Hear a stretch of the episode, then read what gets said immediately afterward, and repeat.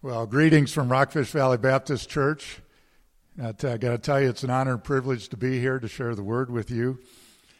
Um, I am one of two lay elders that were installed by the membership, and together with our senior pastor, we can, we make up the plurality of elders that lead and, and teach the congregation at Rockfish.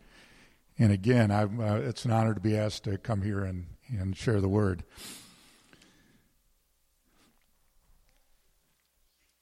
So, as I said, part of my responsibility is teaching at Rockfish, and one of the things I just love doing is at VBS I get to teach the kids.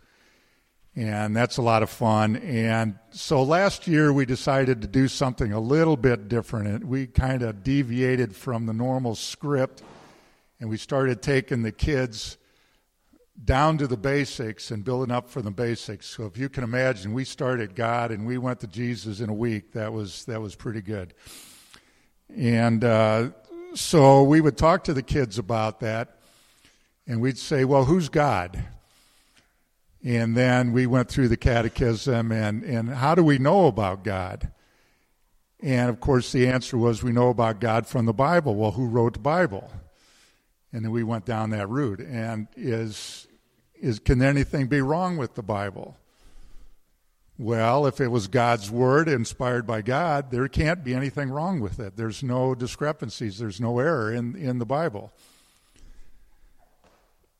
He never contradicts himself, he's always right.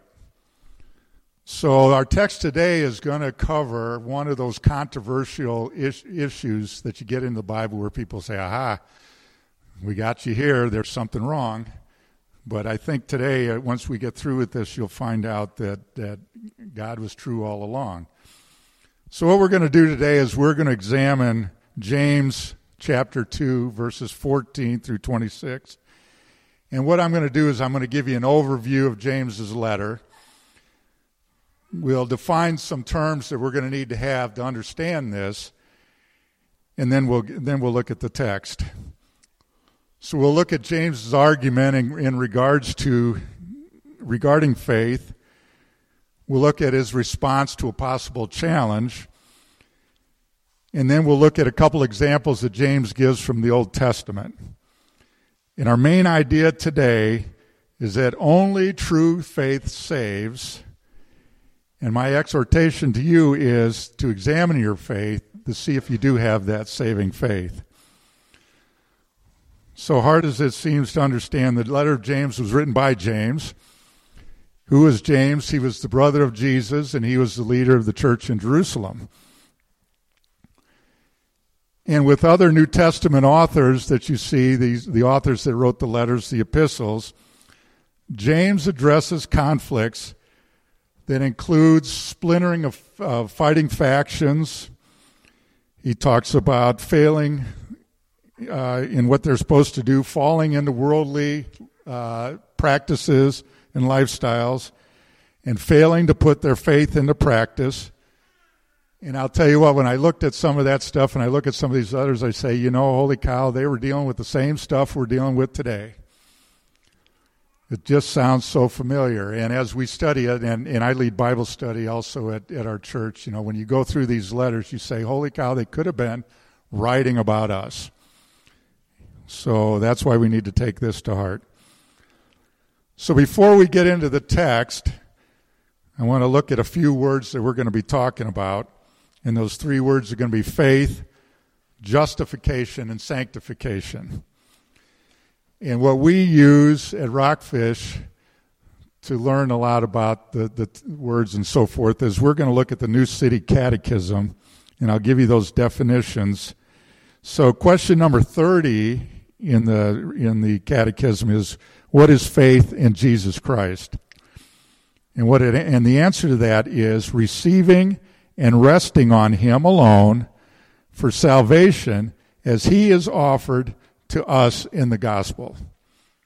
Okay? And then question 32, what do justification and sanctification mean? And justification means our declared righteousness before God Sanctification means our gradual growing righteousness. So, what we're going to do now is I want to get into the text, we'll pray, and then we'll get on to business. So, I'm reading out of the ESV. And again, we're going to be, if you want to join me, we're going to read from chapter 2, verses 14 through 26. Chapter 2, verses 14 through 26.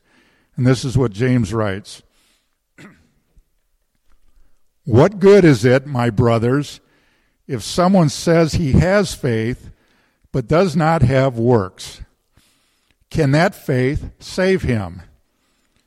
If a brother or sister is poorly clothed and lacking in daily food, and one of you says to them, Go in peace, be warmed and filled, without giving them the things they need for the body, what good is that? So also, faith by itself, if it does not have works, is dead. But someone will say, You have faith and I have works. Show me your faith apart from your works, and I will show you my faith by my works. You believe that God is one, you do well. But even the demons believe and shudder. Do you want to be shown, you foolish person, that faith apart from works is useless? Was not Abraham, our father, justified by works when he offered up his son Isaac on the altar? You see that faith was active along with his works, and faith was completed by his works, and the scripture was fulfilled by his works. And the scripture was fulfilled that says, Abraham believed God, and it was counted to him as righteousness, and he was called a friend of God. You see that a person is justified by works and not by faith alone. And in the same way was not also Rahab the prostitute justified by works when she received the messengers and sent them out by another way. For as the body apart from the spirit is dead, so also faith apart from works is dead. If you join me in prayer, please. Lord, this is a powerful message, and we appreciate you sending this to us. And I pray that we look at this with open eyes, open ears, and open hearts, that we may understand the word that you're trying to pass along to us. We can internalize that word, and then we can go out in our communities and spread that word. It's in Jesus' name we pray. Amen. So, anybody that has participated in sports or watches sports or, or has sports in their lives know about this word. There you go. That talk is cheap. And you hear that a lot in the sporting world. You hear a lot of athletes that just run their mouths and do a lot of talking. But there's one example in particular that I thought was pretty interesting, and I'm going to date myself, and football fans will appreciate this. But back in 69, during Super Bowl three, there was a quarterback for the Jets by the name of Joe Namath. And Joe Namath was a talker. And the day before the Super Bowl, he was very famously laying beside a swimming pool. And the reporters went up to him and they said, Joe, what do you think? What's going to be the outcome of the Super Bowl? And he, he looked at him quite frankly and said, We're going to win. And not only are we going to win, but I guarantee we're going to win. And everybody said, "Oh wow, you know this brash guy. Oh geez, he's going to get." And they were up against the best team in the NFL. They were up against the Colts, who by far was, you know, in today's betting world, they were gonna they were gonna walk all over the Jets. And by golly, the Jets, the guarantee came true, and the Jets won that game. Your actions give credibility to your claims. Your actions give credibility to your claims. So Namath's action and that of the Jets gave credibility to the boast that he had the day before. So this is what James is saying. So this is what James is saying in verses 14 through 17. And in verse 17 he says, "What good is it if you say you have faith, but you do not have works?" What good is it if you say you're going to win the Super Bowl if you don't win the Super Bowl? Notice he doesn't say faith plus works equals salvation, but asks if that faith, that faith has accompanying works. The deeds or works give credibility to the claim. If I have faith, there's going to be works that follow.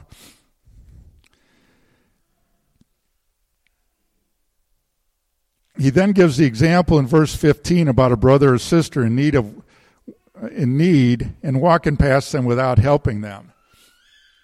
And he and they say go in peace. Well, what is go in peace? Well, essentially what that is is that's saying I'll pray for you. Okay? And and how often we do that? We walk past somebody who say, "Well, I'll pray for you." Or someone says, "I need some help. I'll pray for you." How often do you pray for them? You know, so you go about your day, you don't ever pray. And, and I'm not saying that prayer, prayer isn't important. I'm not saying that. James isn't saying that. Okay, but what he's saying is if you're offering a prayer rather than offering action, then you're really just talking. Okay, and, and, and he's saying, and again, he's not saying that prayer isn't important. He's not saying that you've got to respond to everything that's in your path. But if you've got the means to help somebody, what he's saying is that's the action that he's talking about that reflects your, your faith. It's kind of a it's kind of an invasive maneuver. I mean, how many times have you been asked, for example, if you had someone had a death in the family or someone had someone in the hospital, asked to prepare a meal, and it's like, yeah, yeah okay, you know, I'm kind of busy, but boy, I'll pray for them. Or I don't know if y'all have church work days here. I don't know if you have people come out and, and help clean up around the church and everything, but you get asked about that, and it's like, yeah, you know, I had a busy week. But I'm with you in spirit. Again, not every possibility as it relates to service is a responsibility, but I'm saying that your faith shows. It's not bloodless, it's not sweatless, it's not tearless, or it's not invisible. James' point is that true saving faith is defined by the actions that follow. If the claim to faith is made and it doesn't have defining actions, then that faith is essentially dead. And I'm going to borrow an example from a pastor in Louisville by the name of Greg Gilbert. And Gilbert says if you plant a seed and nothing grows out of it, then you can rightly assume that the seed was dead at the start. So you need to ask yourself the question what kind of faith do you have? And sometimes God has already given us the answer to prayer. You don't lean on a shovel and pray for a hole. Is your faith the lazy leaning on the shovel type of faith? Is that your, is that the faith that you have? The quality of your faith shows up on how you live. That's what James is saying. What kind of faith do you have? Now James changes gears and he gets into verse 18 and he, he engages a hypothetical critic who says, I have faith and you have works. And that objector setting forth that says forth that the faith and works are two separate and equally valid gifts. Some people have faith, some people have works. And the faith and works work against each other, but that's not what James is saying. He's saying that the faith and works are friends. Faith is the root, and works are the fruit of the salvation. Saving faith, genuine faith, shows up. They make that meal. They help at the at, at the church uh, work day. So let's take a look at another passage. Let's look at Matthew 7, 15 through 20. And Jesus says, Beware false prophets who come to you in sheep's clothing, but inwardly are ravenous wolves. You will recognize them by their fruits. Are grapes gathered from thorn bushes or figs from thistles? So, every healthy tree bears good fruit, but the diseased tree bears bad fruit. A healthy tree cannot bear bad fruit, nor can a diseased tree bear good fruit. Every tree that does not bear good fruit is cut down and thrown into the fire. Thus you recognize them by their fruit. So, live faith bears fruit, and this fruit is seen daily. When you're born again, you want to love God, you want to glorify Him by performing good works. But mere acclamation, acclamation of faith is not saving. In other words, just saying you have faith is not saving faith. Look at verse 19, and this is where James gets a little snippy. And it's, I think it's pretty neat, to be honest with you. He says, You believe there's one God. Now, why does he say that? You believe there's one God. Well, that's the, that was the Jewish confession of, of monotheism, right? There's only one God. And James says, Good, way to go. You're a believer. Good job. But then he follows with, Even the demons believe that, and they shudder. So, what is James saying here? Why is he saying it this way? Take a look at, uh, at Luke 18 9 through 14 in the parable of the Pharisee and the tax collector. He also told this parable, talking about Jesus to someone who trusted in themselves that they were righteous and treated others with contempt. Two men went up to the temple to pray, one a Pharisee and the other a tax collector. The Pharisee, standing by himself, prayed thus God, I thank you, I'm not like other men, extortioners, unjust adulterers, or even like this tax collector. I fast twice a week, I give tithes of all that I get. But the tax collector, standing far off, would not even lift his eyes to heaven, but beat his breast, saying, God, be merciful to me, a sinner. I tell you, this man went down to his house justified rather than the other. For anyone who exalts himself will be humbled, but the one who humbles himself will be exalted. The Pharisee knew there was only one God, and he knew a whole lot about the Torah and the law.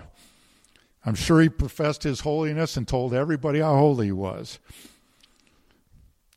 But the tax collector went home justified because not only did he have faith, but his faith was demonstrated in what he did. He humbled himself and he begged for forgiveness. And this is really the picture of, of repentance. Faith and repentance are two sides of the same coin. We see them in the tax collector who is poor in spirit and who bears the fruit of mercy by doing his Father's will. So now that James made his argument, he was ready to offer some examples. And he chose two examples from the Old Testament. Now, why in the world would he choose two examples from the Old Testament? Keep in mind who his audience is. These are all Jewish converts. And I'm going to tell you something about the, the Jews where they understood the Old Testament. So, not just James, but if you look at all at other New Testament writers of the epistles, they all appeal to the Jewish knowledge of the Old Testament. So he starts off in verse 20. Once again, he gets a little snippy. Do you want to be shown, you foolish person, that faith without works is useless? You know, after all I've told you, now you need examples. Okay, I'm going to give you some examples. So he uses Abraham and Rahab as examples in verses 21 and 25. Now, again, Abraham's a very clever choice to use in his example because he's the man. He's the one that started the whole the whole Jewish population, the whole the, all the people. That was that was the guy. And to, so to use him is kind of put an exclamation point on this example. So in verses 21 through 25, was not Abraham our father justified by works when he offered up his son Isaac at the altar? You see that faith is active along with his works, and faith was completed by his works, and the scripture was fulfilled that says, Abraham believed God, and it was counted to him as righteousness, and he was called a friend of God. You see that a person is justified by works and not faith alone. And in the same way was not Rahab the prostitute justified by works when she received the messengers and sent them out the other way. So look again, he says, justified by works Whoa, Nellie, isn't this what isn't this a contradiction? Aren't we told faith alone? Now here's James coming up and saying justified by works. Doesn't this contradict what Paul says? Paul says in Romans 3:28, "For we hold that one is justified by faith apart from works of the law." Is James correct in Paul? Can we have a contradiction in the Bible? Does God contradict himself? Now, when I asked that question to the kids in VBS, I said, Does God contradict himself? What's the answer? No, not at all. So, how does this work? How does this, how, do, how does this work together?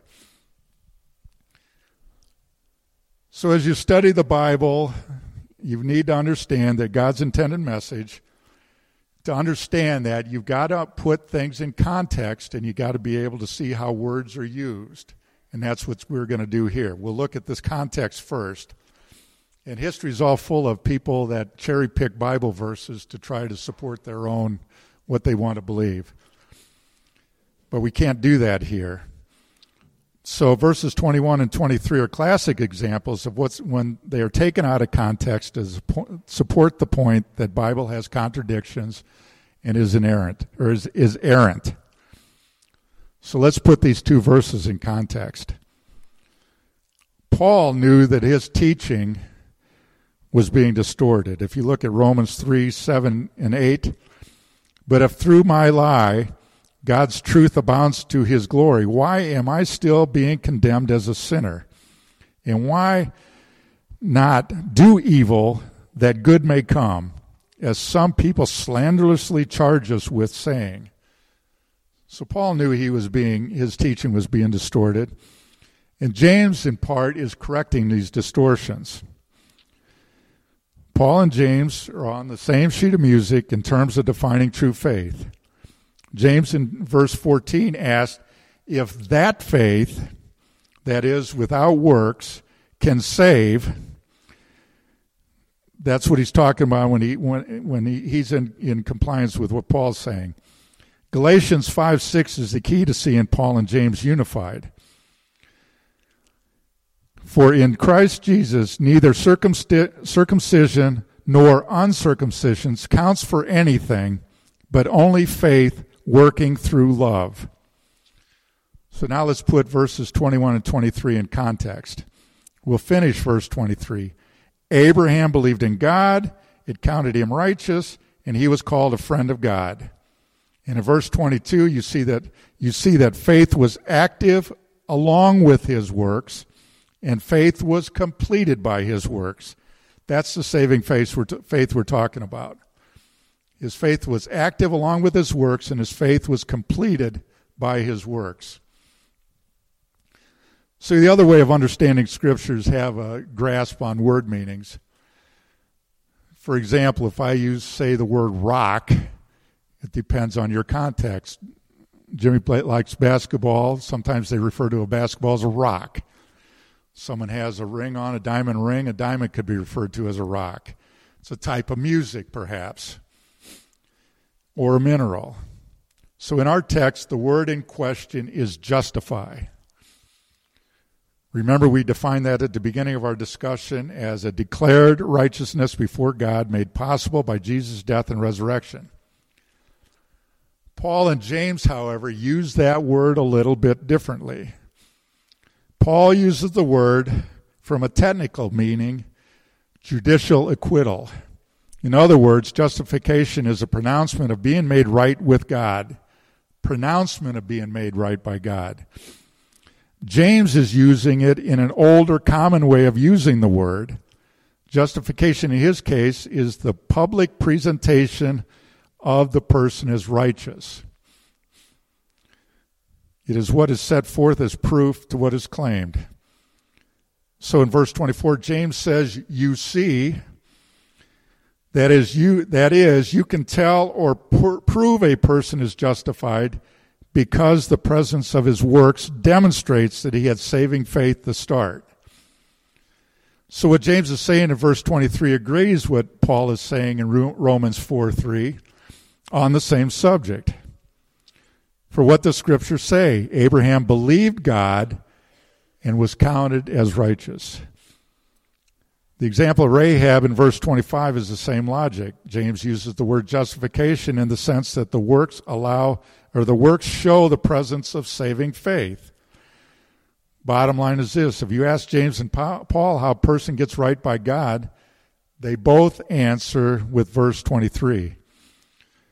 James concludes in verse 26 by restating his whole point of the passage that faith apart from works is dead.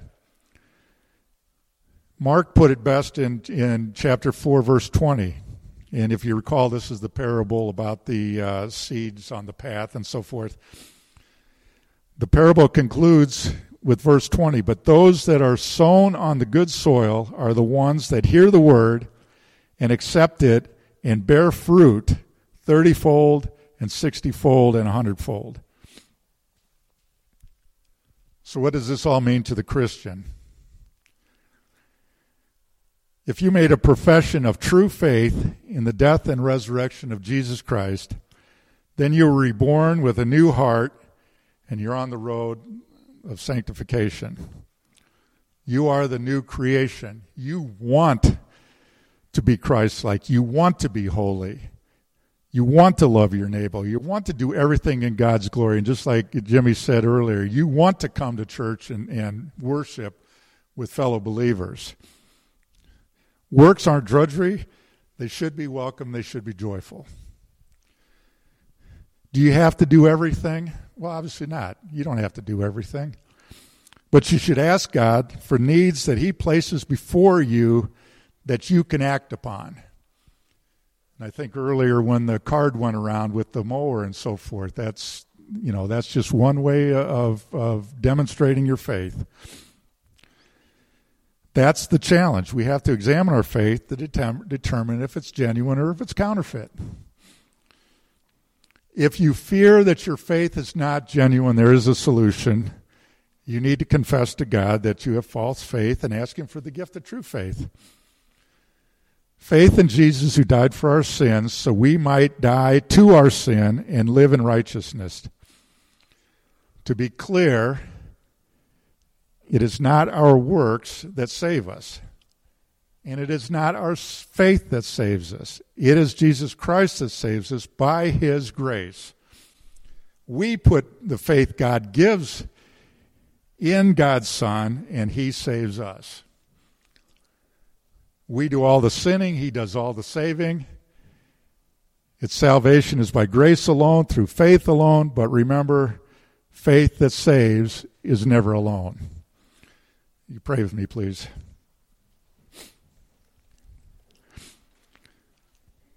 Lord, we thank you for your word, and we thank you for revealing just a little bit more about you. And we pray that we all have true faith. And we all pray that that faith is demonstrated by what we do.